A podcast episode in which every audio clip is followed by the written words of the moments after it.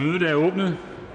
Fra medlem af Folketinget Anne Sophie Callesen, Radikale Venstre, der har overlov, har jeg modtaget meddelelse om, at hun fra med den 15. juni 2021 atter kan give møde i Tinget. Henrik Winters her som midlertidigt medlem af Folketinget ophører fra nævnte dato at regne.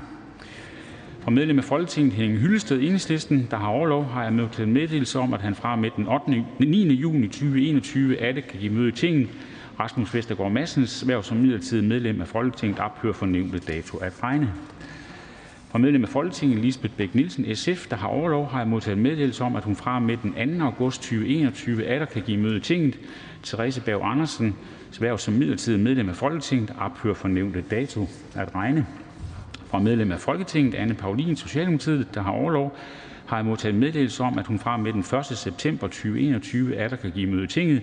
Karin Gaardsteds hverv som midlertidigt medlem af Folketinget ophører fra nævnte dato at regne. Det eneste punkt på dagsordenen er: 2. behandling af lovforslag nr. L 236: Forslag til lov om ændring af lov om socialpædagogisk støtte ved videregående uddannelse. Af uddannelses- og forskningsministeren (Ane Halsboe-Jørgensen). ændringsforslag. Ønsker nogen at udtale sig?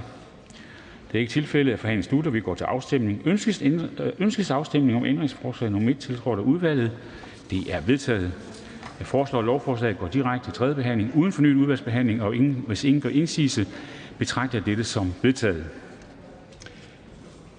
Der er så ikke mere at foretage i dette møde, og derfor er vi nødt til at holde en pause. Det er af tekniske årsager, fordi der skal stilles om på forskellige ting, og derfor genoptages mødet i dag klokken